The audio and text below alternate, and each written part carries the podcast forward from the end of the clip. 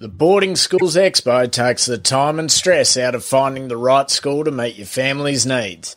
By bringing schools to major centres where they are all under the one roof, the Boarding School Expo gives your family the chance to discuss your educational needs directly with representatives of the school. In 2022, they're launching Boarding Expo 365, a virtual expo reaching families across Australia.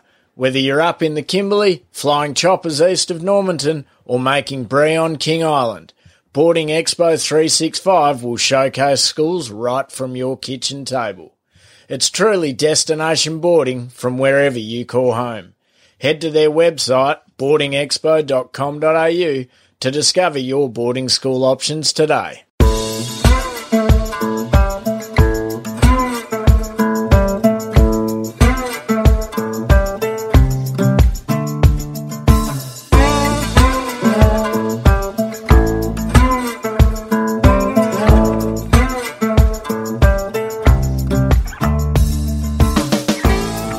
You're listening to the Central Station podcast, where we bring you true stories of what life in the outback is really like and why many wouldn't live anywhere else. So pull up a stump, pop the billy on, or crack a cold one as we talk to the men and women who call some of the most remote parts of Australia home. This podcast is brought to you by Ariat Australia, the perfect choice for the tough jobs. Ariat boots and clothing work hard, look good, and are so comfortable there's never a need to slow down. Visit ariat.com.au today.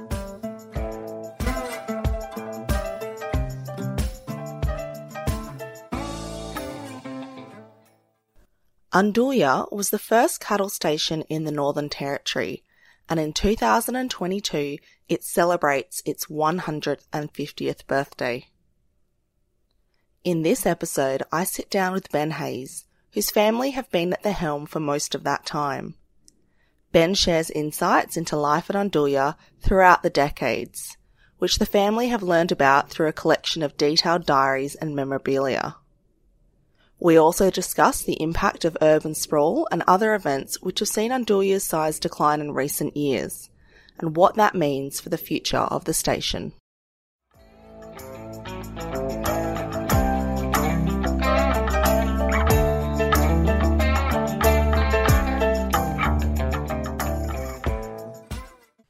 Undoorya is the first pastoral lease, or the oldest pastoral lease in the territory, around the same time as Owen Springs, and taken up 150 years ago this year in 1872. Taken up by Smith and Baggett. We've got the old diaries over in the old kitchen where they left and were leaving Adelaide and walking their cattle up. Very interesting reading. It's beautiful handwriting in the diaries. But it's, and it takes a bit of getting your head around the handwriting, if you know what I mean. It's a bit, it's really nice writing, but it's hard to work out what they're writing. Once you get going, you're right. It just takes a few pages to work it out how to get your eyes over the writing. I feel like that's what it's like when I read text messages from young people these days, and I'm like, what are you saying? I don't get it. Yeah, don't worry. I'm the same. I don't understand all the acronyms. And so this house, or the homestead, was that built when they first got here, so 1872? The old kitchen between the two chimneys is old. It's the oldest building. It's the oldest probably lived-in building in the territory, and it's just a kitchen and a dining room, and then it's been built on the two, like the bedrooms on the one side of it, and then the mead house and stuff on the other end of it, on the under the verandas, I suppose. And we still use that as our communal kitchen. Big thick walls. It's all stone and mud. And yeah, it's still lived in and used today. What about this building right here that we're right next to? So, because they're kind of next to each other, but separate buildings. I guess it's like there's a bit of a breezeway between them. Yeah, there is a breezeway between them. This is a bedroom house this side. This is built, my father remembers them building this house, because the old house that was here originally for the bedrooms was white ants ate it out. And this was built probably 70 odd years ago. All the bricks were handmade out of from the creek. Like they use all the sand out of the creek to make the bricks. So yeah, that's pretty old too, this one. It's fascinating that they have the houses like in two parts. Like, I don't know if I've seen that anywhere else. I don't know, maybe even in some of the older houses I've been at, it's still always the one building or one structure. And I'd say with the kitchen house being the way it is, back when they first kicked into gear and stuff, cooking and like with the old Rayburn stove, well, that wouldn't have been Rayburn then, with the old fireplaces in it. Bloody hot in the summer, and got to get out of that house, I suppose, to cool down. I presume that it is. When you have a look inside the old kitchen, like there's pegs over the, like, because nothing's square in it. It's a tradesman's nightmare because everything is out of whack. And when you look at the doors and the windows and stuff, there's like steel pegs in them. And I would say that's where they used to hang up their hessian and stuff and wet it to cool it, a bit of a breeze, but to cool the joint down a bit. I'd say that's what it'd be for. So when you say nothing's square, do you mean like in a room, if you measured the angles of like where the walls join, they're not like 90 degrees, they're just because it's all mud and stone, I think it's just built it the way in it. And they would have, I suppose, if you left Adelaide and were heading up and you get Oodnadatta, nothing was around at the time, but you get Oodnadatta country and you think, oh shit, I forgot my set square. You're not going back to get it, are you?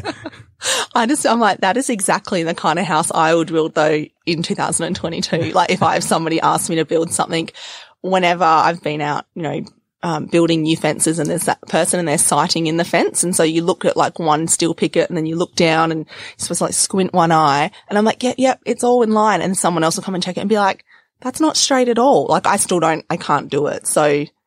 Yeah. It's got its characters. It's a real quirky little like house, I suppose. It's everything is just got to be handmade. You can't just go and put anything from town in it. It's got to be all done because it's so out of square. That's pretty cool. Although, yeah, I guess like you said, it can be a bit of a pain at sometimes, but still. Yeah, it is, and it's a great old house. Like it's got a lot of character to it. Oh, it's so beautiful. I'm so glad we're sitting here to record. So you mentioned, I suppose, this episode we're going to be talking a bit about the story of Oondulla, and with this year being 150 years, and most of that 150 years, Oondulla has been owned and managed by the Hayes family, but there was another family or person or people that originally settled Oondulla. So can you take some time and tell us about them? Smith and Baggett owned Oondulla originally. They took the lease up. Were they just two fellas, sorry? Yes, and they come out of Adelaide and they brought their stock up, and I presume to supply the Overland Telegraph station with beef. And in the old diaries, every time they killed an animal, they write the brand name down and everything else and who owned it. It's really interesting reading the old diaries on it. And then they sort of sold it, and Tennant and Love owned it for a short time. And they had a few managers on Oondulla at the time, over the period of time, from 1872 right through until Hayes has bought Oondulla in 1906, 7 years. And we've been here ever since. We've been in the district since 1884 because the family came through replacing the wooden telegraph line with the German-made Offenheimer, I think that's the right word, steel telegraph pole. And their contract went through from pretty well sort of Port Augusta area right through to Newcastle waters.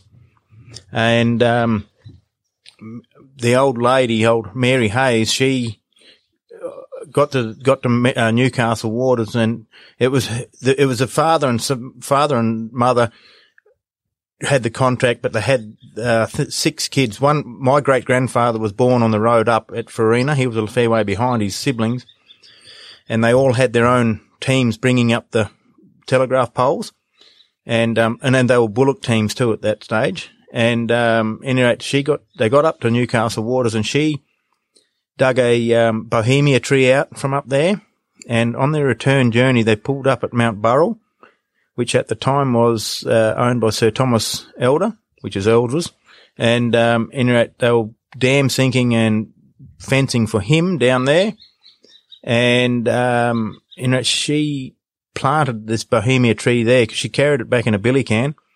She planted it there, and it's the only one in the district still growing. Like, it's, as you drive into Maryvale Homestead, it's still there. And Maryvale Homestead's named after her, like Mary Hayes, yeah. So you guys have just got history all over the territory. Yeah, we've been here for a while. And there's a fair few of you getting around now as well, yeah. Which we'll get to that in a little bit. But I just want to come back to Smith and Bagot for a minute, just in case any of our listeners aren't familiar with what was going on in Australia at that time, so around 1972. 1872. Oh, sorry, 1872. My bad. The Overland Telegraph Line, what was that and what was going on there? That was our connection to England with the Morse code. And it was sort of through South Australia, up to Darwin, and then off into the unknown, through Indonesia, and like on a single wire, I suppose. Okay, so it's kind of like would it look like power lines or something, or like the old telephone? Yeah, it was just one wire all the way through, way up. Yeah, and modern day, I suppose, in the days back then it would have been the modern day bloody mobile phone. Fancy new technology. And so these fellas come up to supply beef, not to necessarily install the line. No, they came up to supply beef and to take up pastoral land. They had heard about it being pretty good pastoral land, so they came up and opened up Unduy and Owen Springs. I wonder what the process was back then, because you said like it's the first pastoral lease in the Northern Territory. Like, how do you go about just saying like, hey, can I have this? Like, I wonder what they had to do. Is any of that in their diaries? It probably is, but I haven't got there yet. But because they're talking about and they're walking it, because see, Gilbert took up Owen Springs, and they were coming up with him at the same time. And in our family history, we've sort of we owned a few joints around at the time. We owned once we got up here, we ended up owning Maryvale, Deepwell, Owen Springs and Unduy, and then my great-grandfather, his siblings all started falling off the perch, and he sort of took it all on. And we've had governments trying to take Unduy at the times, and like, because Unduy at the was a lot bigger place, and we've had bits of it compulsory acquired, I suppose, over the years, and it's down to a pretty small joint nowadays. Yeah, so because you're just about 30 km out of Alice Springs, and the homestead, sorry, but Unduy goes right to Alice Springs and around it a bit. Yeah, the homestead's only 13 km from Alice. Oh, really? Yeah, it's pretty close. It's bloody handy for Nicole and I with kids. Like, yeah. Because our kids we've been able to take them to town for school. If you've got no staff over a weekend or anything, well, you can go to town and have a pizza. It's pretty damn good, really. Yeah, it is. Well, speaking of how convenient it is that you're this close to town, for the first time in the history of the podcast today, I set up all the gear and realised I was missing the memory card. So I was able to just pop back into town home and pick up the memory card. So thank God that happened here and not when I'm like 12 hours from the nearest town or from where I live. So is that the diary, this Smith and Bagot, is that the diary that you showed me a few weeks ago, where you got a copy of it? And I think, because I think I remember you pointing out the line saying like, you know, butchered this beast and this was the brand and stuff. Yeah. That's it's the extract actually of the old diary. So like it's a photocopied, two book series and, or two diaries, but one's 1872, 73 and the other one's 76, 70, up to 78, I think it goes through to. I think the original diaries are actually in, Adelaide, archives. It's just so amazing. What's like the craziest thing you've read in the diary, or the most interesting? I find the whole lot of it interesting. I like history, I suppose. I'm fascinated by and I think to myself, you know, you're pretty gutsy to come up this part of the world, not much around, pretty gutsy. And they would have had to drove their cattle up here back then, wouldn't they? Yeah.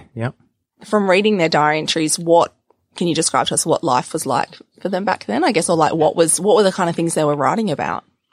He was just writing about when they got going in the mornings, bringing the cattle up, how the cattle walked along, and just going back, bringing up stores, those sort of things, and just generally run of the mill, what we pretty well do today, but a long time ago stuff. Yeah. I'm just thinking we might have to grab the diary later on and you can pick a few passages for you to read. Story time with Ben Hayes. And so after a couple of years, they Do you know why they let go of the lease or sold it or moved on? No, I don't. Couldn't tell you, actually. Interesting. Yeah, mystery. Yeah, it is a bit of a mystery. I think they, because Baggett, the bloke that owned it originally, he was a fairly prominent businessman in Adelaide. When you get into South Australia, drive around Adelaide, there's a lot of Baggett roads. Baggett's a very prominent name. And whether he was financing something else and went somewhere else with his money, or don't know. I know he died. He and they don't know what happened to him, but he died up around Yatala in northern, like in Adelaide. So don't know much more about him, really. Interesting. Well, if you've got any history buffs listening and you guys want to do some investigation, would love to know what you guys can find out. So after they moved on, who came along next? Tennant and Love. And Tennant and Love, they owned Love's Creek as well at the same time, or around the same time. Did they name Tennant Creek after the Tennant fella, do you reckon? No, I don't think. Well, It could have. I have no idea. But they had, Benstead was managing under you. They had a few managers here for a few years, like in that interim, I suppose. Ross was here for a while too. And then, and then we poked along and bought the joint. And then once we bought it, it took us my grandfather and his family moved here, I think in the 20s. Come up from Maryvale. He used to always talk about it, and he actually showed us a spot where they camped on their way up here. And we've sort of poked around. And they had a lot of trouble in the period of the war years, like in the First World War years, because the government wanted to acquire Andouille or take it off of the Hayes, and they wanted to breed horses here, and for the Indian remounts. We used to breed a lot of horses here. Even as a kid, we used to have a lot of horses here. We used to have horse sales here yearly. Yeah, we've always had a lot here at the time, but we're not so many anymore. But yeah, used to always have plenty of ponies here. So the family took over Andouille 1906, 1907, and so World War II coming along, maybe. You know. First World War. Oh, so, God. Jesus. Wow, I'm on a roll today. I've had 2 cups of tea. I should be quite perky. So World War One. Sorry, they. What were these Indian remounts? Sorry, just in case anyone else is also the armies, I suppose, were not mechanized like they are now, like with tanks and stuff. They had horses, did all the heavy pulling and stuff. So and Andouille at the time, we supplied a lot of horses for the Indian remounts to send them over to their army. And there was a bloke in this actually worked at Andouille that broke a horse in at Andouille. Andouille sent horses to the First World War, got into Egypt, and he was the bloke joined up in the First World War, bloke by the name of Alf Draper, and he was issued a horse over there in Egypt that he'd broke in here at Andouille, which is, I find, a very uncanny, it's just a bit strange sort of thing with thousands of men and horses that went across. He's got one that he broke in at Andouille. It's like no matter how big the world is, it's also a very small place. But yeah, what are the chances of that happening really when you think about it? So tell me about this time. So Andouille would have been about 30 something years old when the family took over it or purchased it. So it's, still relatively young, but also for that time quite well established, because there would have been lots of other places that exist today that didn't exist back then at that time. So, what's this dog's name? Pip. Chasing butterflies. Like Pip is chasing butterflies. But I mean, like, what a thing to do on a Saturday morning. Like, just live your best life, Pip. You get that butterfly. So,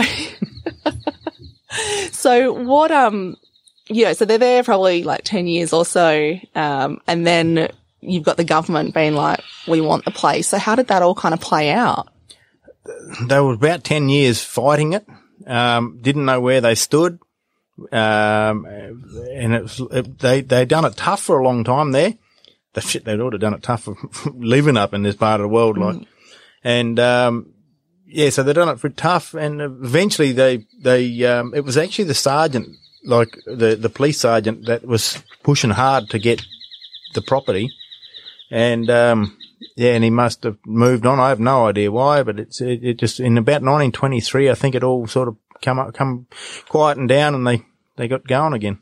when you're talking about like the, you know, they're trying to have the compulsory acquisition, it just reminds me of that movie, The Castle, mm-hmm. where the airport is trying to take like the Kerrigans, home, you know, that, and I think that's the only other case of compulsory acquisition I've really kind of heard of, which obviously is a fictional one.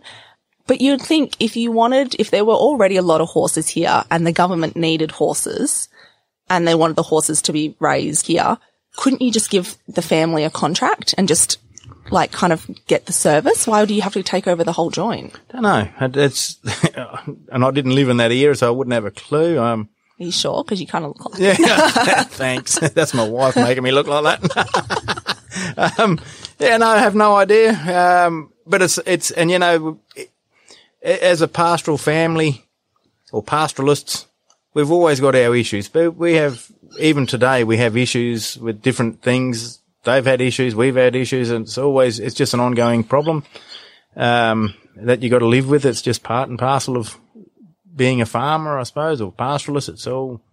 There's always something sticking its head up that you... Yeah, and I suppose there's an extra layer of issues being on a pastoral lease, because this is leasehold, not freehold country. So, you know, it comes with a whole different set of kind of terms and rules and restrictions than if somebody just went and bought a farm down south that's freehold and they own it, they can pretty much do what they want with it, like it's theirs, whereas... Yeah, that's right. We're governed by what the government want us to do, like being a... pastoral lease, yeah. Mm, and like you own it, but in a way, like you don't own it. I mean, you do, but it's not guaranteed that you can. No, that's right. And I always think about, and they always bang on about how we rape and pillage the land, and it's like, not only undo you, but pastoralists in the territory had a set stocking rate they had to maintain, and that was a government policy. So for example, if the government had said that you have to run 5,000 head of cattle on your property, you had to do it. No matter if you had a bloody drought that was hard as hell, you still had to maintain those numbers. And it's like, but that was a government policy and they brought it on us. And now people say, you degraded the land. Well, yeah, we did, but that was a government policy. We had to do that. Like that's to keep the leases. And there's a bloke, a government agronomist back in the 60s, before my time, I'll admit, but I do read a bit of stuff. And he's a bloke by the name of George Chippendale. And he came into this part of the world, and he's a government agronomist and everything else. And he bagged the shit out of pastoralists in the 60s drought. And he said the Mulga country was buggered. It had never come back, never recover, and everything else. It rained. It broke. The drought broke. And then we had the massive seasons in the 70s. He nicked off. He was never brought back to answer his questions. And I always think to myself, that usually happens. You get old families or old people that are here, seen it. My grandfather always used to say pastoralism opened this country up. When you see old photos of the Central Australia and there's not a tree in sight, there's hardly a bloody tree. And then you go and have a look now and you think there's a lot of trees around. And that's since 150 years. There's a hell of a lot of trees that have grown in the district. And my grandfather always, he was a very smart man on stuff. And he used to say that with cattle in the area, the soil when they first came into the district was, like a hard crust on it and water wouldn't penetrate. But with cattle in the area and hard hooved animals, they broke the soil apart, which then in a roundabout way created its own little ponding bank. When the wind blew the grass around, the seed could actually sit in the cattle tracks. So when you got a rain, it'd germinate, and he has documented where cattle tracks had grass growing out of them. So that sort of broke this, if you know what I mean, like it got the soil going. I think whenever these conversations come up or these comments are made, context is so important, because I know when I was learning a bit about pastoralism and like the history of it in WA, and there's a lot of flogged out country, and you know, you're just like, oh bloody hell, they flog. But then when you take the time to learn, like people, like you need the context, you know, like you said, there were government policies, there were people that were also coming out of extremely bad times, like wars, depressions, droughts. So, you know, when you've lived your whole life with nothing, you're probably going to do whatever you can to try and make some money and get some security. And And also people just did the best they knew how at the time. Like, I'm not saying everyone was perfect. There's definitely, even in today's day and age, with all the knowledge and the history that we've got, there's still a few dodgy cowboys out there. Like, you know, in any industry, you've got your rogues, but for the most part, everyone's doing the best with the knowledge they have at this point in time. And back then, right, they didn't have any. And you're so right with that. And it's, people went through like the Depression and everything else. People nowadays have never been hungry. Mm. And then, like, everyone lives on credit, never been hungry, until you have something like the Depression or a war year. They don't understand what people actually went through. Like, that's pretty tough going. My grandfather used to get a lot of interviews done over the years. The interviewer would always ask him, "Do you miss the good old days?" And he'd look at him and he'd say, "No." He said, "We're living in them." He said, "We have refrigeration, air conditioning and vehicles." And it's like, you're dead right. Yeah. Well, that's like during COVID, my siblings and I and cousins and mum and whatnot have kind of, you know, poked a bit of fun at Nana, because Nana's 85, 86, and she's, you know, gone to Woolies and buying out all their toilet. You know, she's, you know, kind of like doomsday shopping. And, even when I left on my last trip, you know, she'll send me in the mail big things of, sanitizer and face masks, and also, you know, she's always just buying bulk, like, and we're like, "Oh, Nana, you know, calm down," like, you know, rah, rah. Nana grew up, and she spent from the age of like 4 to 15 living in war camps around the world before they were settled in Australia. Like, she knows what it's like to go without. And I think, like, that's why she's like, "Oh, we're going to run out. We better," because she's lived without, whereas I've never lived without. That's so right. And without having that context. And it's a funny, because Nicole and I are very similar. I always tell Nicole, keep your pantries in that stock, because you get a rain, you can't get to town. Mm. Well, our road, as a kid growing up here, in the mid-70s, we had massive seasons, and it went a bit – we couldn't get to town for a while, and we ended up running out of meat and having to eat some Homan pigeons and everything else. Oh, yeah. And it's like now the roads are a lot better, and if the creek comes up, it's probably down by tomorrow morning. You go to town, you get your groceries. But I'm still a bit of the old school. If I've got to have my pantry full, groceries. Yeah. Pigeons. Oh, yeah, that's incentive to stock up on anything. Yeah. Like, that's right. It's a bit like eating a galah, isn't it? Yeah. Chuck a rock in it when you boil it and eat the rock. Throw the galah away. I feel like a galah would be better than a pigeon, though. In my mind, pigeons, they're just such dirty birds. Like, at least galahs look pretty. You can save the feathers and do something with them. Yeah. So I it's actually come up in a few other episodes. Listeners may recall talking to, I think, David Pollock, but also Hamish McTaggart in recent episodes about, you know, yeah, people in the old days, like, they were just, it's so easy to kind of be like, "Oh, look what they did to the country and look what you've done," but you've got to have the context of it. Like, and young people that are having a crack at pastoralists don't have that context. They don't understand why it was done. Mm. And that's, and a lot of records have been lost. And it's unbelievable when it's like, well, just pull your head in a bit. Just go and research it a bit. Nicole and I got a bit annoyed the other day because they were talking in town on the radio about, and they were blaming pastoralists for introducing buffle grass in Central Australia. Like, if I'm a cow, as a pastoral, I like buffle grass, but if I'm a cow, I'm not going to just eat buffle grass. I want to eat a bit of different thing. It's a bit like a human. They want to eat a bit of steak, a bit of a roast, and a bit of ice cream, a bit of whatever. So I don't want to be just eating buffle and only buffle. But people in town blame pastoralists for introducing buffle and causing all the issues of that. We manage buffle because our cattle chew it. National parks don't manage it. Exactly, yeah. And that's why they have issues with it. And buffle, I don't know about in this part of the world, but again, in the Jodie and Hamish McTaggart episode, when they're talking about after they had these big floods, she said the buffle is the only thing that kept their country together. It, like, stabilised it for a long time. Like, everything has... You know, there's shades of grey. It's not black and white. No, that's right. And see, the buffalo originally was introduced into Central Australia from the old Afghans with their camel packs being counterlined, and they'd just pull the counterlining out, and the seed would fall out and get it going around their water holes. And then the conservation, or not the, but the CSIRO started planting it around the airport because for jet engines and everything else. And then pastoralists were encouraged to implant it. But like on Unduyo, I've never planted it, and it's taken off. And I think a lot of the reason why it has taken off, and I might be really wrong, but my personal assumption is we don't have the rabbits like we used to. The rabbits used to keep it chewed down. so we don't have them anymore. And then I have heard whispers where they're talking about bringing a biological thing into Central Australia to eradicate bufflegrass. It'd be like, and it'd be like, oh geez, it'd be like the cane toads or something else. It'd be, and it could wipe, it not only wipe the buffle, it could wipe our ghost gums. It could wipe, they want to be bloody careful what if they do. Like, yeah. Because like we keep saying, it's, everyone's with the best, they're doing their best with what they know. So bringing in buffle at the time, they thought they were making, you know, a good choice, which I still think, well, I know, I'm Team Buffle, but it's not like, you know, with cane toads at the time, like they thought it was a good idea. It's not like if we were sitting here today and say something that we know is very difficult to manage, say like gamba grass, if we're like, oh, we're going to introduce that into the Kimberley, well then like we know enough about it. We've got empirical evidence, we've got history, we've got stuff to look back on to be like, hey, we've got a fair idea of how this is going to play out, that if you did it, you could be like, okay, well, that was a stupid choice. But back then, like, you didn't know what was going to... No, that's right. You were just having a crack. That's so, right.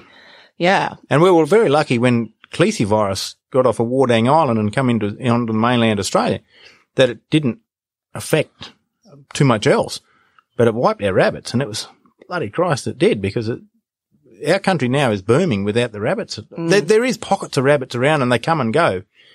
But Cleese virus comes and goes too, and it keeps they start getting a few numbers of them, and it just wipes them out again, which is bloody good. Wish they would make one of those for mice. Oh, my God. Oh, yeah, they're a bit bad at the moment, aren't they, little shits? Yeah.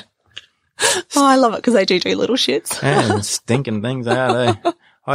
They're not good. Yesterday I was in Coles and buying some boxes of those like Cadbury favourites, like those gift packs, and I'm pulling a few out of the tray, and then like, so I pull one out and the box behind it just chewed out by mice, and like the other three boxes, and luckily there was a lady out there. I was like, sorry ma'am, I think you've got a mice problem. Like they chewed right through the box and all through the chocolate.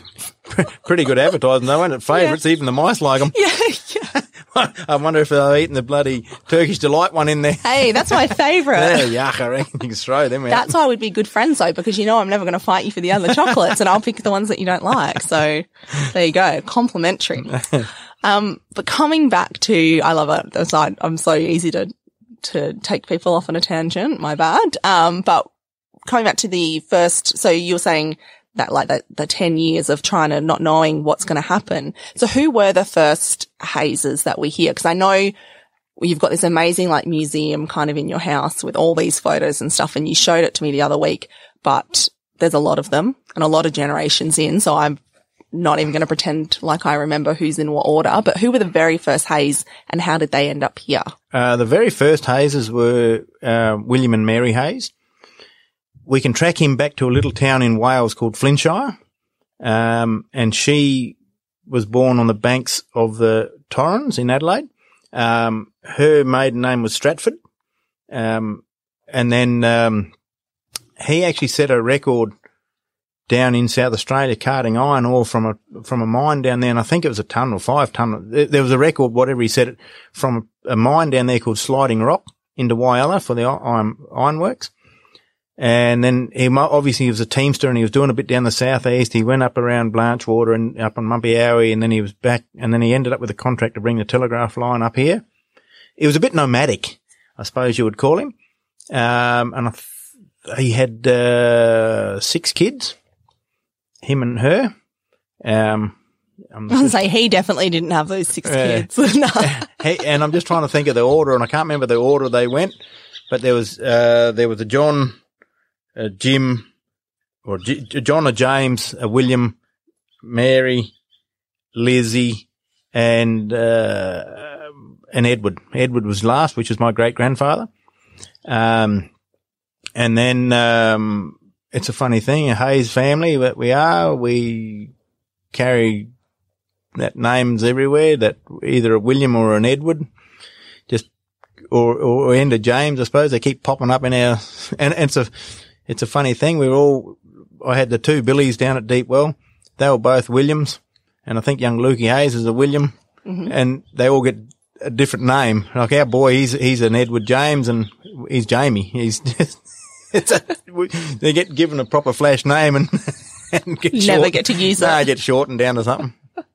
So they were, carting up the big like steel post to put in, but they were also like they weren't just carting them up, they were putting them in as well, weren't they? Because I think I think they were carting them.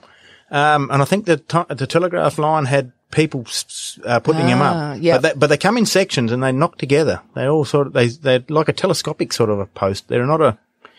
Oh, yeah, like, because they would just be too... Yeah. Like, because they're so tall, it would just be too big to carry in one piece. And you're saying bullock teams that they would... Yes, yeah, bullock teams. Do you know how many were in a team? Oh, I couldn't tell you. I want to go look that up. I'm just thinking, so it's, I guess it's like a less fancy version of horse and cart. It's just the cow version of horse and cart. Yeah, yeah. And we have actually found around the district, I don't know whether they belong to us or who, but, bullock cues. I don't know if you know. What's that? No. It's a shoe. Bullock shoe. Oh, shoe. I thought you said cue. I did say cue. And it's what they call a shoe, but it's, and they only ever, on a bullock, when they shoot a bullock, they only ever shod his outside toe. Interesting. I wonder what the reasoning behind that was.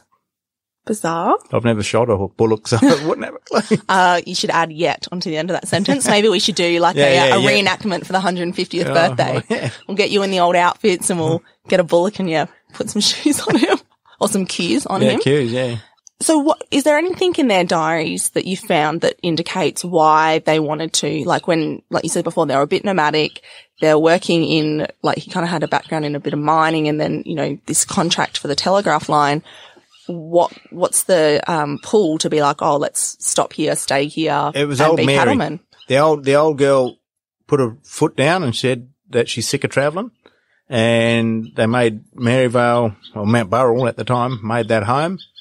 And, they poked along there. And then there's been a bit of tragedy in the family down there. Like my great-grandfather Edward, they lost a boy down there. Like he, tripped over and banged his head and they actually got him into Adelaide, but he died down there. So it's pretty hard, tough life, I'd say, back then. So Maryvale is around Alice Springs. Okay. Just south, it is. It's 130k south. Yeah. Okay. So near Alice. And then I guess so did Undulia come into the family just with, as people do at some point in time, kind of expand and yeah, it did. And country. I think John Hayes died, one of the sons died early in the piece, from peritonitis, which was appendix bursting sort of thing. And then, like the old William Hayes, the old original old fellow, he was, they used to apparently call him the Santa Claus of Central Australia because he had a big long white flowing beard and everything else. And, he used to, and it's written somewhere, we found it, where he used to promote, like, it's a big thing nowadays, women in agriculture. And he always used to say that his daughters and his wife were as good as any man. Back in 1907, they interviewed him, old Sergeant Stott, and it's like, we've always pushed the women in agriculture thing. Like the old girls, when they were at Maryvale, they also used to own a property on the Birdsville tract called Calamurna. And, old Mary Hayes and her daughters walked about 1,000 sheep from Calamurna to Maryvale. There's one little spot you can cross Lake Eyre. And, they come across there and she lost her boots in Lake Eyre in the mud. And so she walked really from Lake Eyre to Maryvale hunting these sheep along on foot without any shoes. Like, so pretty big effort. And that's, I look at that sort of stuff and that's, you'd be battling bloody do it now. Like, to just hunt cattle, like walk along behind a mob of sheep, that's a pretty big effort. Mm-hmm. Yeah. That's, it's really interesting that you raise that because when I, did an episode with Nikita, which I'm not sure what order these will come out in, that actually got brought up about how tough women were back then, but how in recent years it's very like in vogue to be like, oh, I'm a woman in agriculture. And I'm not saying that it's like, again, context. There's so much context to it, but it's like women were doing a lot back then and then somehow went backwards somewhere and were then put in the kitchen or whatever. And then in recent years, there's more of a focus of like, I'm a woman. I can do what you can do. And we're like, how did it wasn't always that way. Like, yeah, back in the day, women did play a bigger role. So when did it change? How did it change? See, like, I actually don't think it's ever changed for us as a family because our women folk have put in as hard as any man folk. And I use the analogy that we might be the head of the house, but the women are the neck that turns it. and at the end of the day, we are like, I'm nothing without Nicole helping me, and like we need our women help. And we bounce things off each other, and even my daughter's helping me. Like it's part and parcel. I look at like Nikita, for example, or any of my girls, but they can, like Nikita can weld, she can help me cut up a beast. She's a very capable girl, a lot more capable than somebody in the city, but it's part and parcel living on the, out in the bush in a family environment. You sort of got to pull your weight to help in the business, I suppose, what it is. Mm. It's not a free ride.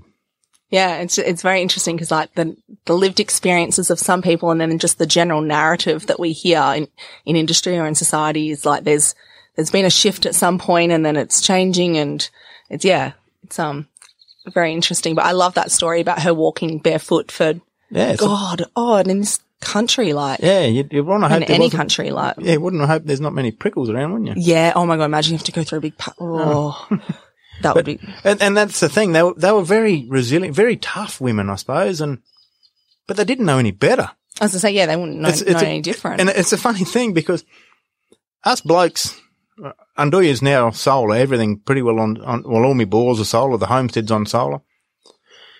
Before I went to solar, we'd generator running, and you'd get up in the morning, you'd start your generator, and you have your brekkie and everything else, and off you'd go, and you'd go to work and Nicole would turn the generator off and take the kids to school and everything else. And then in the middle of summer, you'd get home and she'd be sitting in the office sweating a bloody ring off, poor bugger. And you'd go around Boors with an air conditioned car and you'd get home and you'd turn the engine on. They have the air conditioner in the house. And it's like, we were cruel to our women.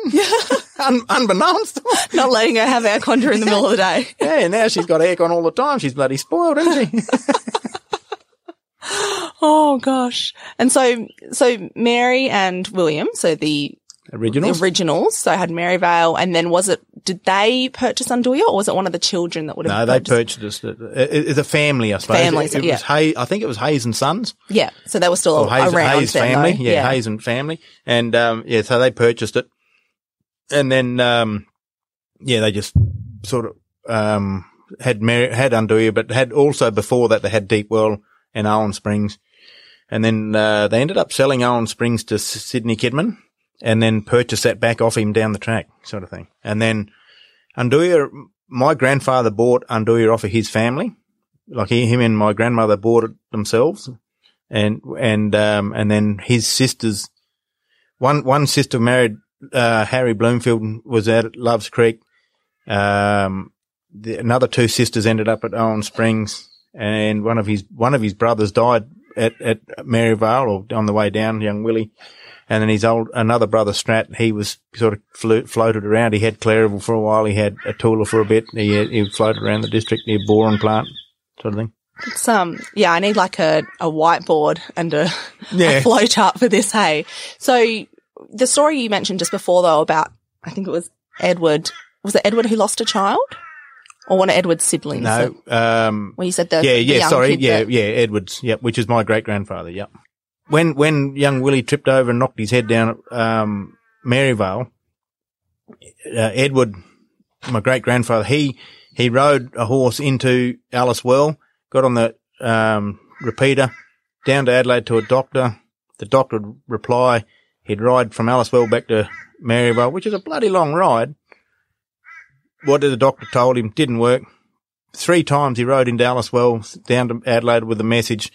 The fourth time, the doctor said, bring him south.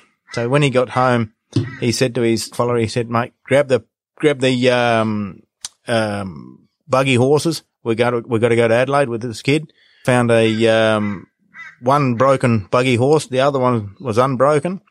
They strapped him into the buggy and off they went. And the kid died in Adelaide, but he also done a bloody mean feat because his wife was Jane Doolan. They came from Blackall, and her stepfather was Sam Nicker, and he had something to do with the Tree of Knowledge. Around here somewhere, I have a letter to Sam Nicker from Breaker-Morant, and any rate, he ended up in Port Augusta, heard about the gold strike at Altunga, came up to Altunga, and then he had Ryan's Well, or in the gardens. That's how the gardens gets its name, because he was supplying the miners with fruit and vegetables, him and his wife, old Granny Nicker. And Jane Doolan was a stepdaughter, and my great-grandfather, Edward Hayes, he married her. And she was up visiting her family at Ryan's Well, up near Aileron, just the side of Aileron. and buggy horses bolted with her and flicked her out of the buggy and wounded her a bit. And they got word to him down at Maryvale that she'd had an accident. So he hopped on a pony, or on a horse. He rode from Maryvale to Alice Springs, swapped horse straight up to Ryan's Well in the day. And if anyone knows distances, that's a huge distance. I think Maryvale's 130k south, and Aileron is just this side, so it's probably 120k's north. I say Ryan's Well would be. So he's done a bloody big ride. Just a word that his wife is injured. Just that she's wounded. Oh, so. Gosh. And what happened? Was she okay? No, she came all right. Yeah, she came all right. So you think, oh, geez, you're lucky. I wonder if next time that happened, he's like, I might just wait for the next message before I ride another, 250Ks to see if you're okay. And you're obviously a bit hardened up to saddle riding, aren't you? Because you'd have a sore ass otherwise. Oh, my gosh. That would be, I struggle on a 20K ride. So to do 250 and to know that, and to do it under those conditions of being like, am I going to get there and my wife will be dead, or what's happening? All that anxiety the whole time. Yeah, that's right. That's okay. So Edward and Jane. So is Edward your great grandfather? Yep. Okay, so your grandfather is then. He's an Edward also. Oh, okay. Well, there we go. And so he bought the station. So your grandfather bought the station off your great grandfather. Yes. Okay. Off the family. Yep. Yeah. Yep. So he took it off. My grandmother was a, Bloomfield. She was born at Udnadatta. But her father and mother had Love's Creek. And obviously my grandfather married, Edward Hayes, my grandfather married a Jean Bloomfield. And my grandfather's sister, Mary, married Jean's brother Harry, sort of thing. So they swapped brother and sister, I suppose. But there wouldn't have been too many choices around back then either. Well, I'm just wondering now, when you were a young fella and starting to date, did you have to draw out a family tree? And I guess DNA testing wasn't really around back then. How did you go dating in this district, wondering if it's some, second or third cousin or a first at that? Or was that okay back in those days? Take them to a party somewhere and see how many toes they got. You never know your luck, eh, in the city?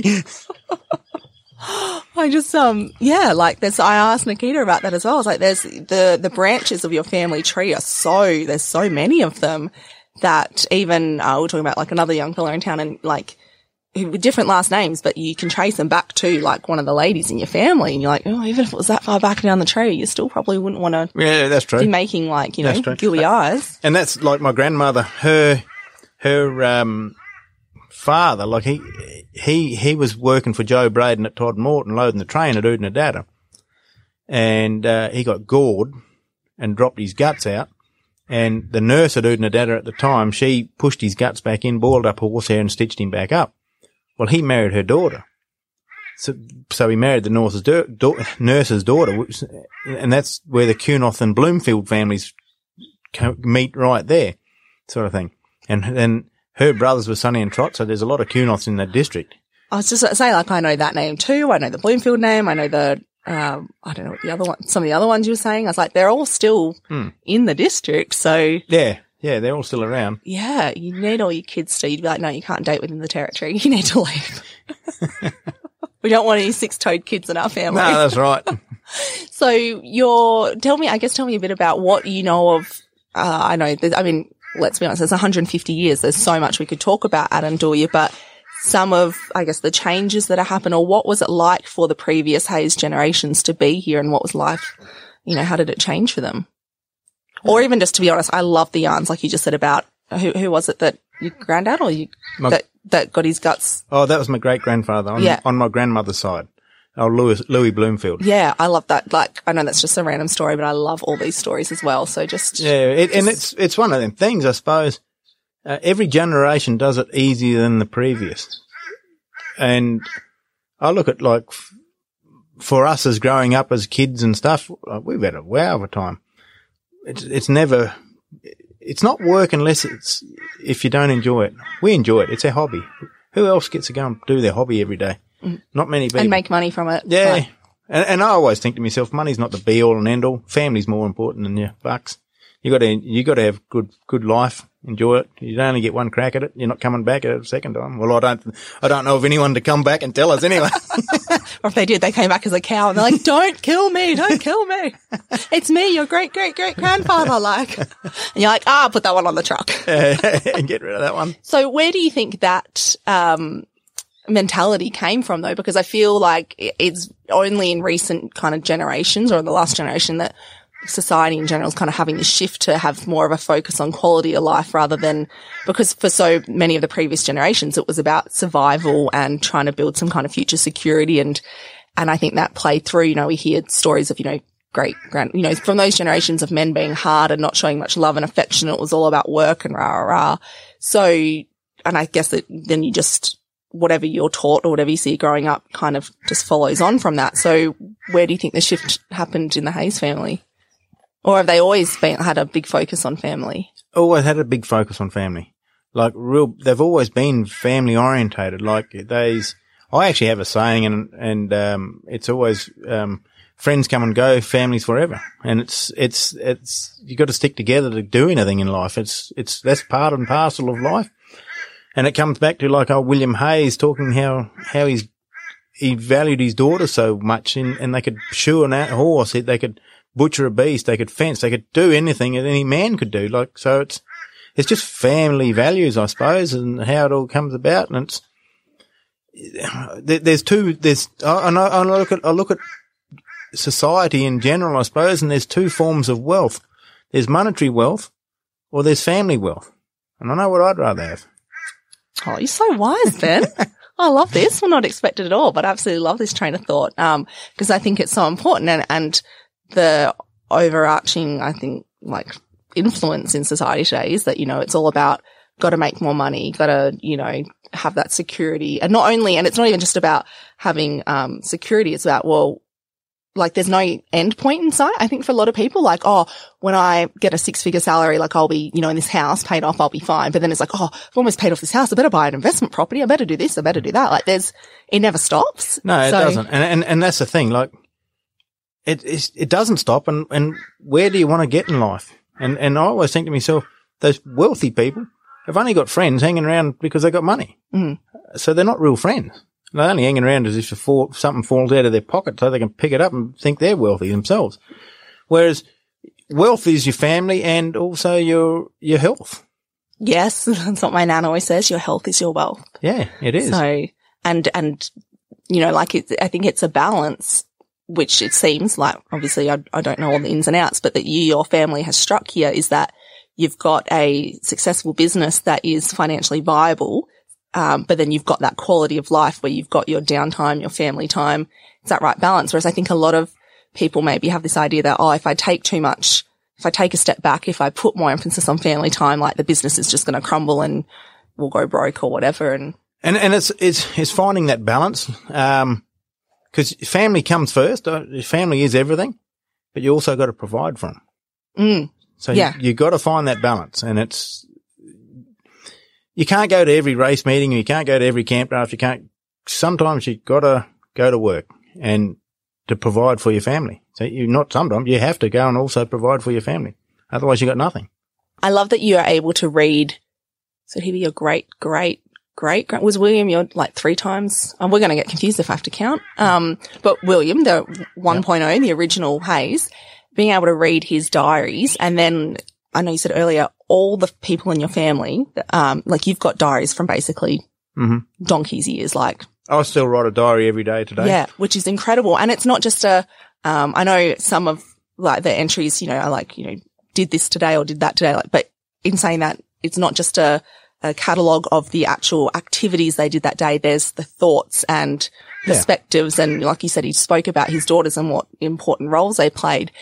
How has that been for you to be able to go back and see over the generations how the Hayes family have talked about it's actually good. It's actually it sort of makes you it makes you proud to be able to go back and see all that, and it's archived and everything else, and you think you've achieved as a family we've achieved a fair bit. Like we've we get on very well with our blackfellas down at Santree. They're like they're part of our family, we're part of theirs. It's just part and parcel. That's how we are. It's It's been a great, how could you call it? It's been a great succession, I suppose. So like that, it sounds like you've got good relationships within the immediate family, and then with, so you're saying like the, you know, local Indigenous people, people in town, in the community, like it's just relationships are a very big part of the family. Yeah, it is. Yep. And like when we were kids growing up to learn to ride, one old bloke, he was like, he taught us how to ride, and he was family. Like he's even like, he was part of our family. Like we respected him, he respected us, and he's just the greatest old bloke he was. He was real good. And it was a funny thing for me growing up as a kid, because I either went with him or old Billy, and we'd go out mustering. And see, even today, mustering, we got trap yards and trap paddocks and stuff on Unduya, and we pretty, I would say we're pretty well set up. But I still do a bit of track mustering, and I just like, that's part, I like it. I enjoy it. You can't find too many people nowadays that can follow tracks. No, I can't. And I've, ever since I heard Nikita first say that you taught her how to read cattle tracks and find cattle that way, and I think somebody else was like, oh, you got to do a podcast with Benny Hayes because he still tracks cattle. I was like, I want to, yeah. Yeah, and it's just part and parcel of life. It's just, but I've not only do you track cattle, you track vehicles that are driving around your property. Tracks tell you what's happening. It's like a book. They tell you what's happening on your property. And if you can't track, I think, geez, you're lost. I just think it's like there's so many, I guess, like traditions, I suppose, or older practices that you're carrying through, and just because something's old and has been done and is a tradition doesn't necessarily mean it should still be and still exist. But finding things like that, I think, like there's a lot of value in that, whereas, you know, maybe some of the old, maybe not in this family, but there's a lot of things from that people did in the past that you're like, oh, yeah, that was tradition, but probably let that one, you know, yeah, and float away now, but these kind of things. And like, for me, like the other day we've been dropping weaners into a paddock, and I'm just going around and make sure there's nothing hanging in corners and everything else. And I seen cattle tracks in another paddock that are not meant to be there. So you got to go and find them. And the best way to find them is follow their track. It's going to lead to their feet, and you just follow fresh tracks, and then you get them. And then these weaners, I actually found them, and you bring them back and put them into the back where they're meant to be, sort of thing. So otherwise, poor bloody things get in a corner and perish or something. And that's the biggest no-no in our industry, is perishing cattle. You're an absolute jackaroo if you perish cattle. Mm, yeah, there's not really many excuses that would fly for that. There's none. But to think that, you know, like you're probably not even thinking about the fact that, okay, I'm going to track these cattle. It's just something you do, but it's also just something you do because it's been passed down the generations, whereas that's probably one of the, I suppose that's the beauty of being sixth generation, probably. I'm the fifth. Fifth, okay. The kids are the sixth. Yeah, the kids are the sixth, and now we got little Wiley. He's the seventh. Yeah, yeah. Whereas there's not, relative to the number of properties in Australia, there's not that many that are still in the same family today. That, you know, for the same period of time. So when there's every time a property changes hands, a little bit of knowledge is lost, and a little bit, you know, this, or, you know, or when you've got someone like me that has no background, and then you come into the industry and you just got to learn what you learn. There's so many things that I guess aren't passed on or that can be lost in that transition. Whereas that's the beauty of, one of the advantages of being, you know, fifth generation, is that you're just getting all these things that are. Yeah. And we're getting it passed down to us and passed through to us. Yeah. And if not passed down verbally and by being shown by the people that are there with you in that same generation or still alive at the same time you are, you can still be learning things from the diaries as well. Yeah, that's right. And that's how it all works, I suppose. And that was a part and parcel of as a kid growing up. Like, as a kid growing up, you're bloody useless. You think you're pretty smart, but you're absolutely useless, and you're a bloody thorn on somebody's side. But you'd go with either Dad or old Billy or Dad's other brother Mickey, and you'd go out mustering, and they're riding along and they're tracking an animal, and you're like, oh, what are they doing? Like, and then as you get a bit, start taking a bit of knowledge, notice of that, I suppose, and then you pick it up yourself, and it's a funny thing, because to track an animal, or to any sort of animal, and I track shitloads of animal. I don't only just track cattle. I track a lot of different things all the time, and it's a skill that you can, it's a hard skill to teach, because you can teach it, but it's a hard one if people don't get their eye picked on it, if you know what I mean, like to find a fresh track and follow a fresh track. Sort of, it's a funny sort of a skill set, I suppose. Yeah, you really need very tuned in observation, I suppose, to be observing what you're doing. It's very easy, I find, for myself to be on autopilot, like driving down the road and like, you know, just off in my own little world. And there could be, okay, maybe not like a fire, but, you know, a broken fence or something. And sometimes I'll have passed it and then it's not until I've passed it, I'm like, hang on, did I just see? And then I'll go back. Or I've just missed it altogether. Yeah. So, well, see, that's like when we get a killer, we eat the offal and we make a nice, like a brain gravy and pour over it. And everyone screws their nose up at this brain gravy, but if you want to think like a cow, you got to eat his brain. I'm so glad that when I came over for dinner the other week, it was not. I just the first couple of days after a killer, you just won't see me around because not until that offel's all gone. See, we like offal. No, it's bloody good stuff. A lot of people waste it nowadays. They're too well fed. It comes back to they're not bloody hungry. Exactly. Yeah. Exactly. I think it's interesting. Though, coming back to the I guess a bit of a theme that's come up is about how each generation has it easier than the last, and how by being in so far in generations in this family, you've been learning from the previous ones. Just also makes me think William and Mary, like they are talking about them having it harder. Who did they learn from? How did they figure all this out? You know, somebody had to figure out. Yeah, I suppose they weren't learnt and bounced it off themselves, and that comes back to your women folk in the industry.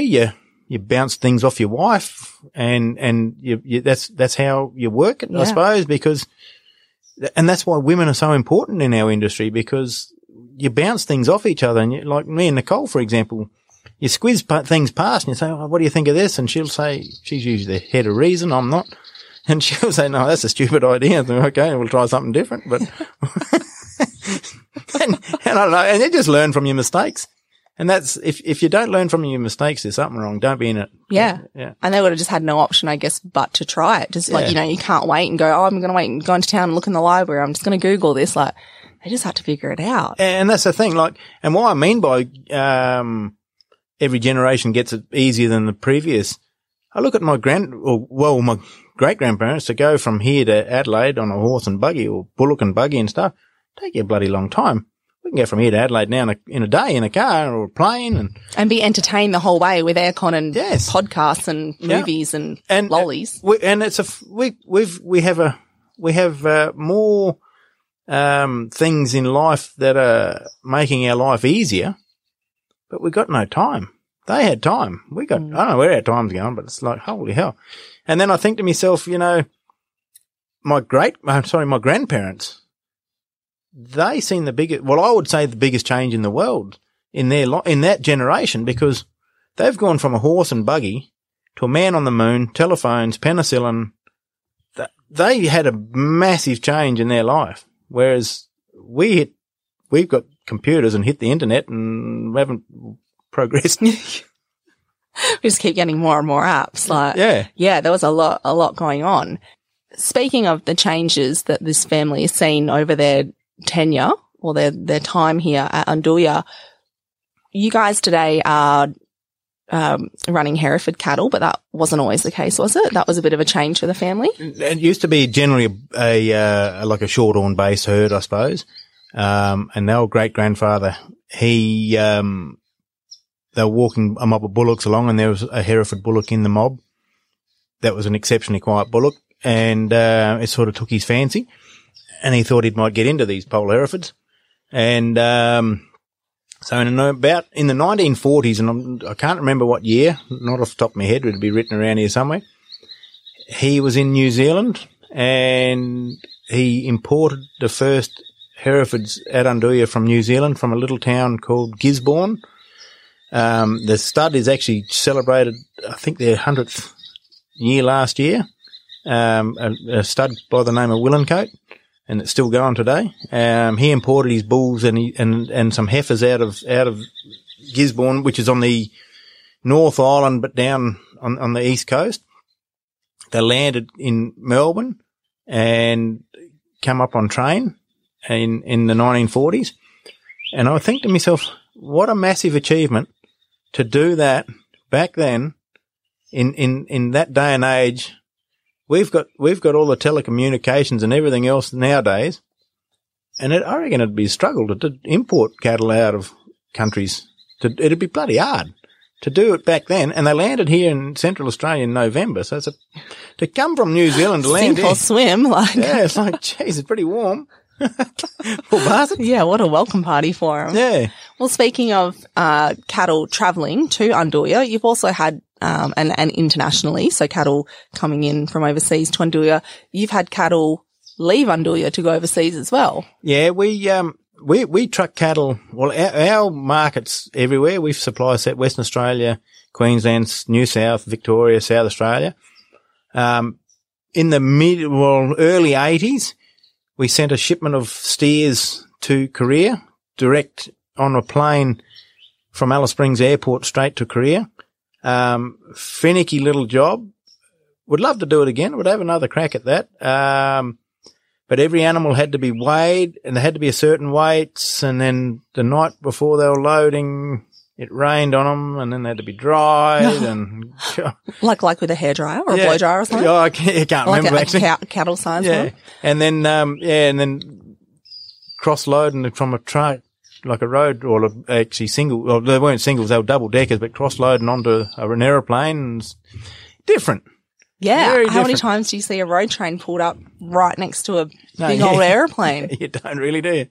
And they had all these little pens in the plane and sawdust on the floor, and they flew straight from Alice Springs straight to Korea. So how did that opportunity come about? I don't know.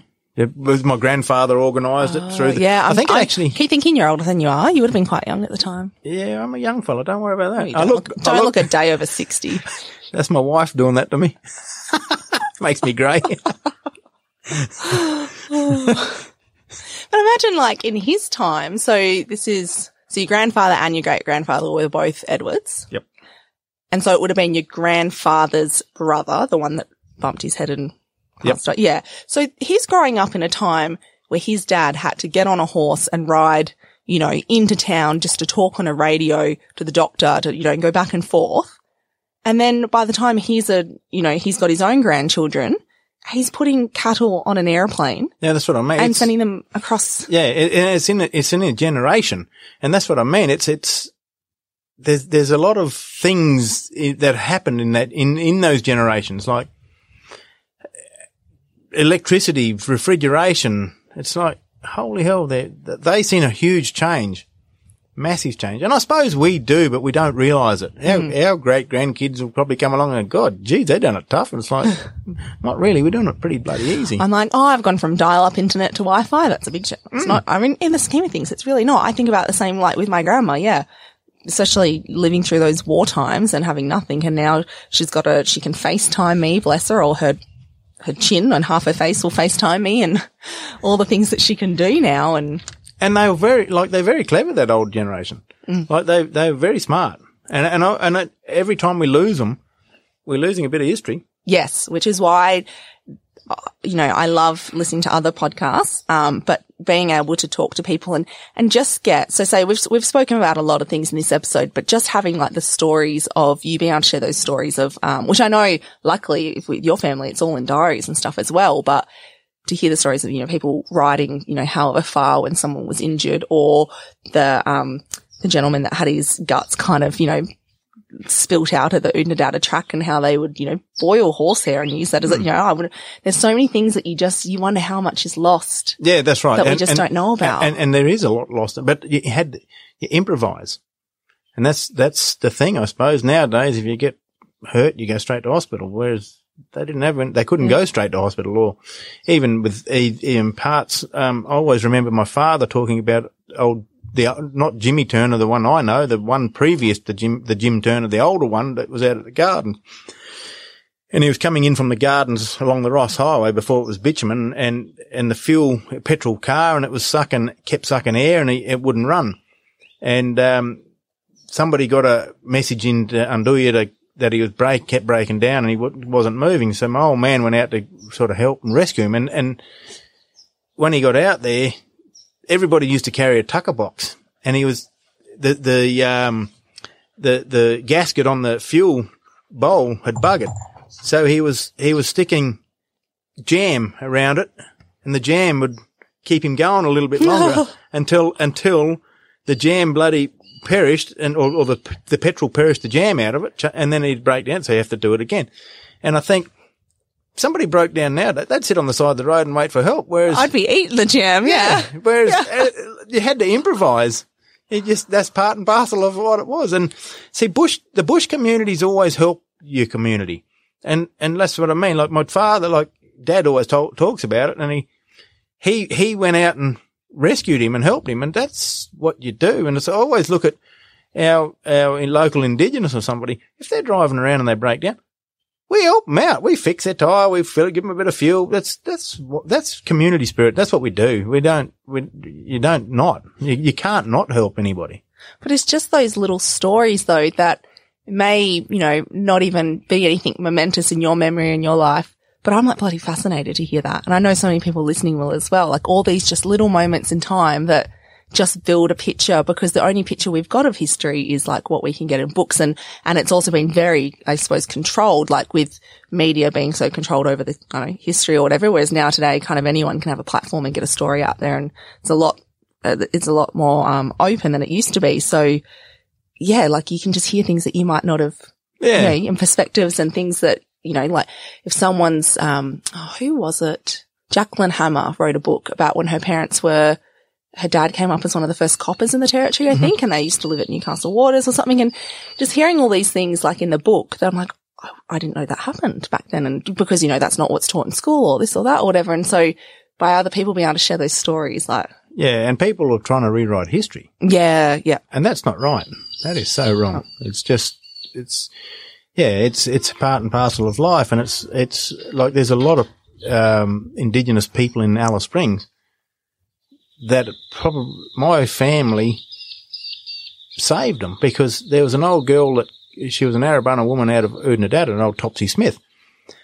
She was old Smith, married her and took her out to Old Tunga, and he died out at Old Tunga, and you get the book The Man from Old Tunga, which is Walter Smith, which is one of her children. And after he died, she was coming into Alice with her and her goats and her kids, coming back into Alice, and they got to a bore and Unduya. And they'd run out of water and everything else, and they were perishing. And my great-grandfather picked them up and brought them into Unduya, and we kept them, the family here, for a long time and kept them alive. And then the event moved into town, and then my great-grandfather's wife, her mother, which was old Granny Nicker, she organised, when they were living in town, she organised Ida Stanley to come up with the policeman at the time, to teach the half-caste children. And, and then one of her children was a pretty good mates with my grandfather. Like they ended up real good mates. And then he took up a lease down on the nunnery road called Todd River Downs.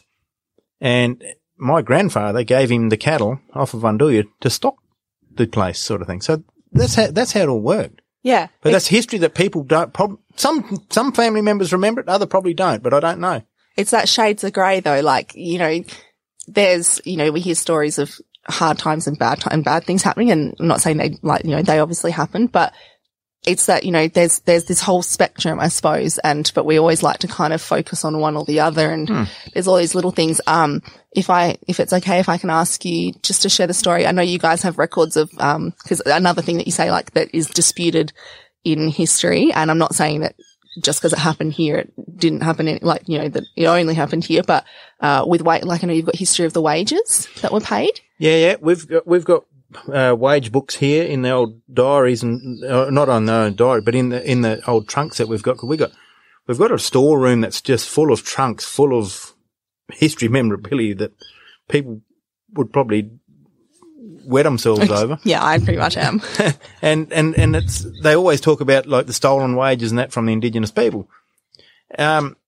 In those we have the wage ledgers and everything else of what everybody was paid on working at Unduya. It's all still written there. It's all there. Like we have it all there. Yeah. So again, like coming back to these, like I suppose, yeah, shades of grey, or I don't know. I'm probably using that term incorrectly, but so we're not saying that everyone in Australia was paid, or that, you know, anything that we've been taught previously is wrong, but it's not all black and white. Like, just because something happened in one place doesn't mean it happened in every single place. So, because I suppose that is like a big thing, you know, people are talking, you know, you only got paid in salt and beef and damper and tea or whatever. And I'm sure, and I know that did happen on a lot of places, but that's why it's interesting to be able to talk to people like you and who also have the records and say, hey, like, yes, that really did happen, but in this instance it didn't, you know, just, and not to say, to try and be proving anything and say, like, you know, whatever. It just, the more we know, I think, and the more context we have. And it did happen, but it comes back to, it was government policy. Mm. And it was at the time, it was the government policy of how it worked. And our Indigenous weren't, recognised as Australian citizen. And when a pastoral property took on an Indigenous person, worker, you supplied him a hat, boots, clothing, and you looked after his family. Whereas a white fellow had come in and he supplied his own gear. But he got paid his wages. But the government withheld half of his wages. And I have no idea what the government were doing, but that was a government policy that was put on us. So, yeah. And it comes back to the, stocking rates. It's government. A lot of people forget that or don't research it, don't understand backstory, I suppose. They only go looking for what they want to find. And I don't know how much there is to be found, because it's even now, like, I know we're not saying anything particularly controversial, but as we're talking, I'm like, oh, can we talk about it? Because it's so, it's such a cancel culture today and such a politically correct society that you can't have these conversations. I mean, you can, but you really, for the most part, you can't, and people don't. So, that's why I feel the need to keep stressing, like, we're not saying, hey, like, if you say, you know, Indigenous people weren't paid back in the day, like, well, that's not right because they were paid here. Like, that's not what we're trying to say. We're just sharing other stories so that the more stories you hear, the more context you have, like, it just builds a bigger picture. You know, it's like putting extra pieces in the puzzle rather than. And it comes back to people trying to change history is what it boils down to. Yeah. And it's, they're trying to make history suit themselves and everything else. And it's, yeah, you can't do that. It just makes it really hard to have conversations. I mean, I have so many conversations, you know, one-on-one outside of a microphone, and so many people do. And I know there's so many people that have certain thoughts on all sorts of different topics in the world, but you will not see it on the news or in a newspaper or in any kind of media, or because, like, we're too, you know, and there's a real good chance that if we had one of these conversations, like, you just be, I use the inverted commas, cancelled and labelled this and that and have your life, you know. People are too frightened to say anything. Yeah. Is what it boils down to. It's really hard. But I always think to myself, why does somebody's voice outweigh your own? Mm. I love we're having lots of, like, broader discussions today. Like, I know there's a lot of yarns as well, but I am loving that we're just kind of getting into these, like, imagine, and this is us after we've just had a couple of cups of tea. Imagine if we sat down with a couple of beers, like, could fix the world. Could happen, but this might be another podcast coming up, you and me and a few beers. Oh gosh. I do want to ask you, because I know I've taken up a lot of your time. So before I start to wrap up on this episode about Undoolya, because we've still got your personal episode. Hope you're not, you know, hope your voice is going okay. We've still got one more to record. But you being so close to town, I suppose you guys are the, kind of, I was going to say get lumped with, but you know, Even myself, when I've had people contact me going, oh, we're doing some documentary for National Geographic, or we're making this or that or whatever, and we need to come out and film on a station, and we're somewhere around, you know, Alice Springs, because you're so close to town, like, you kind of get, what's the word? Like, humbugged. Yeah. Yeah. If you like to do anything, you know, oh, we've got some international visitors, or we've got some, this or that, or we just need to take somebody to show someone, like, you know, like, you guys that kind of get the short straw all the time because you're so accessible. But you've had some pretty cool people come to visit over the years. Oh, so we do. We have. You've got to tell us, you've got a guest book, and I was just wondering if you could tell me about a few of the cool people that have signed your guest book here. Yeah, no, we have. We've had that going for a fair while. And we've had Princess Anne and Captain Mark Phillips on their honeymoon. They came here in 75, 30th of April, 1975. They signed the book. Do you have any, cause you wouldn't, would you have been alive? Yeah, you would have been alive then, but really little. Oh, the wee eye. See, look, I've gone from calling you looking like you're 80 years old to saying you weren't even born until the 80s. Like, yeah, no, I was a young whippersnapper. Do you remember them, or would you have been too young to remember them? No, then? I remember bits of it.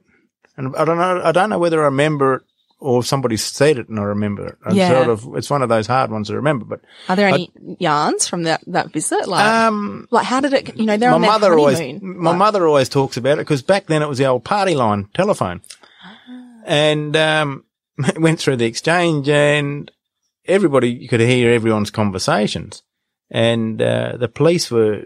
The security and like around it was massive, and they'd pick up the phone and talk about this and that about the security, and everyone could hear it. It was pretty interesting sort of a life. Mum always talked about that, and she said you knew exactly where and what was happening because it was all everyone. And back then it was a bloody like the old party line and the exchange. Well, the mole girls back then were probably. Like the Bush Telegraph, they told everybody. Yeah. I think I said in the episode with Cole Greenfield, I was like, oh, imagine, you know, I would have just faked a conversation about such and such having an affair just to see who was listening and, like, just, you know, it'd be a great way to spread some rumours. Mm. I just wonder, like, they're on their honeymoon, like, so this wasn't like a diplomatic visit that they're like, they just wanted to see something on their honeymoon, do you reckon? I have no idea. I've never really dug that deep about it. There's photos of her him and her walking around the property. There's actually a photo here of her, and I have been led to believe it. You're not allowed to take a photo of any royals climbing on a horse. Well, there's a photo here of her getting on a horse, and it's like scandal. Yeah, oh my gosh, scandal. You could probably shop that around these days. Yeah, I don't think they climbed on horses back then. They just clicked their fingers and magically appeared side saddle. Yeah. But yeah, so there's a photo of her and Dad's younger brother Mickey riding a horse here and stuff, yeah. Wow. So this photo, sorry, is she already on the horse or is she like halfway on the horse? Well, there's one with her on the horse and one with her halfway on the horse. Like probably because of the angles and stuff must be like a butt shot or something. Must be if she got a big ass or something. Or maybe that's who made that rule in the first place. It's like, I don't want any photos of me like. I don't know. Oh, there's just so much stuff in this little museum. I think we'll have to do like another one. We'll pull out some things and get like little lapel mics so we can walk around and you can just like do the tour and we'll just so many cool things. Yeah, so that was the one I was hinting at when asking you about the cool people that have been here. Who else have you? Is there anyone else that comes to mind? Remembering that I'm sitting right here. But I'll let you. We won't talk about me. Have you signed the book? I think I have. Have you? Oh, no, actually, no, I haven't because I'm not that cool. I think you've just been like, hey, have a look at our guest book. Yeah, you can look at the book, right? Yeah. Well, no. Haven't made the cut to sign it. There's people coming. There's people from all over the world that have been here. And I actually enjoy people coming out and showing them. I suppose I'm proud of our history and proud of the property and everything else, and I'm proud to show it off. Yeah, so you should be. Yeah. It's wonderful. Coming to, I suppose, the end of the episode, I want to ask you a bit about the future of Undoorya, but before that, I suppose, earlier on in this episode, you said, back in around World War I, now that I've got my wars in the right order, when the government was trying to take, like, Undoorya away from the family and to use it, I know that over the years you've said like Undoorya is a lot smaller than it used to be. So can you just tell us a little bit about that? And I guess then that may lead into how that impacts the future of Undoorya. Undoorya's down to probably the bare minimum it can get to. If they start and take any more country off Undoorya, it becomes unviable as a pastoral lease. So they got to be very careful and mindful of that. And that's, part and parcel of it. The future of Undoorya, I'd like Undoorya to stay in the family. While I'm alive, Undoorya is not for sale. But you never know. Once I kick the bucket, don't worry, I'll be here to watch out for you. Yeah, I'm not putting a gun to anybody's head who wants to take the joint on.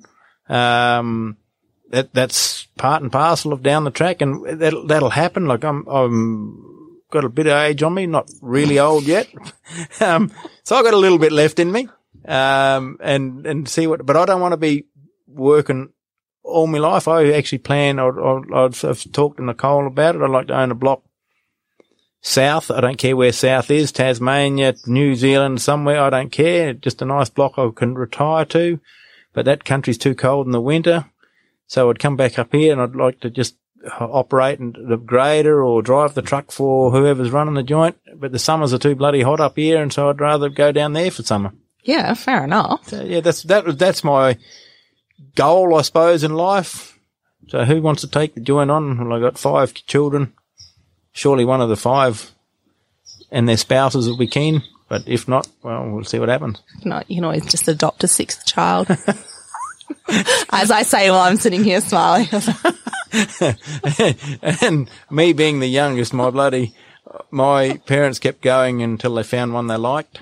So that's why they stopped at me, because they liked me. Is that why you stopped at Jamie? Is that remembering that your 4 daughters are going to be listening to this? And yeah, I don't know. The only boy is the youngest. Well, I did see it written somewhere the other night where after the first child they tried to replicate that, because the first one was good, and it's like, oh, geez, I don't know about that. Jeez. I got one end of the spectrum, like Nikita one end and Jamie the other. Yeah. Oh gosh. And so the last thing, I just want to, because I know our listeners will not have the context. So when you're saying andouille is down to the smallest size, it can be, why have bits of, where have those bits of land that used to be andouille, what are they today? Like, what's happening? They've taken them off for national parks, tacked them onto other properties, those sort of things. Town, yeah, or the town was there anyway, but andouille used to go out on the western side out to Simpsons Gap. The older Hamilton Downs homestead, the old original homestead on Hamilton Downs was part of andouille. Our boundaries went out right out to the, we call it Letterbox, but on the Loves Creek boundary. Now a lot of that country's the gardens. Yeah, so we've had bits of us taken off, I suppose, with realignments of boundaries and everything else. Like andouille is only 1,400 square K. In the scheme of things, it's a bloody good little block. It's a funny block because I've got a bit of everybody's country. Like on the north side of the ranges, I've got hill country. Not much water. I've only got 3 bores on the north side of the range, mainly dams. South side of the McDonald Ranges, it's, we got the Todd that flows through town, floods out through us, and then joins back into the creek around Rocky Hill and then runs back out into into Loves Creek and runs to the east. The Todd around Rocky Hill, there's a power of groundwater there, like underground water in the Mereenie Basin. And like we've got a bit of mulga country, a bit of spinifex, not much spinifex, but a bit of mulga, gidgee, a lot of flood country, like flood out country. All my rivers go through the range and then they flood out. And in my bullock paddock, in a good season, I can do 2 kilos a day on the feed in there. Like you pull up and you can sit down and you can listen and hear the hide stretching. Like it's bloody good. It's really good. Yes, but it's like the Todd, once it joins into a river and heads out east, the further you go along the Todd with the water, the bit brackisher it gets. But it's a beautiful part of the world, and we're very lucky because we're USDA organic accredited and EU accredited. No, it's a good part of the world. So there's, on the one hand, I suppose there's, well, I mean, either way, there's a bright future for andouille because you've got so much history and legacy, and luckily because everyone that's come before you has done a pretty good job, like you're in a good position. But like everything else, there's also surely going to be some challenges in the future because every day is a challenge. There's always something, somebody wanting something somewhere, and it just. But that's. I don't think I'm the only one. Mm. It's just challenges, and that's just living in the territory. There's challenges living in the territory. It's some good challenges, some shitty challenges. It's just how you take it, and it builds your character, I suppose.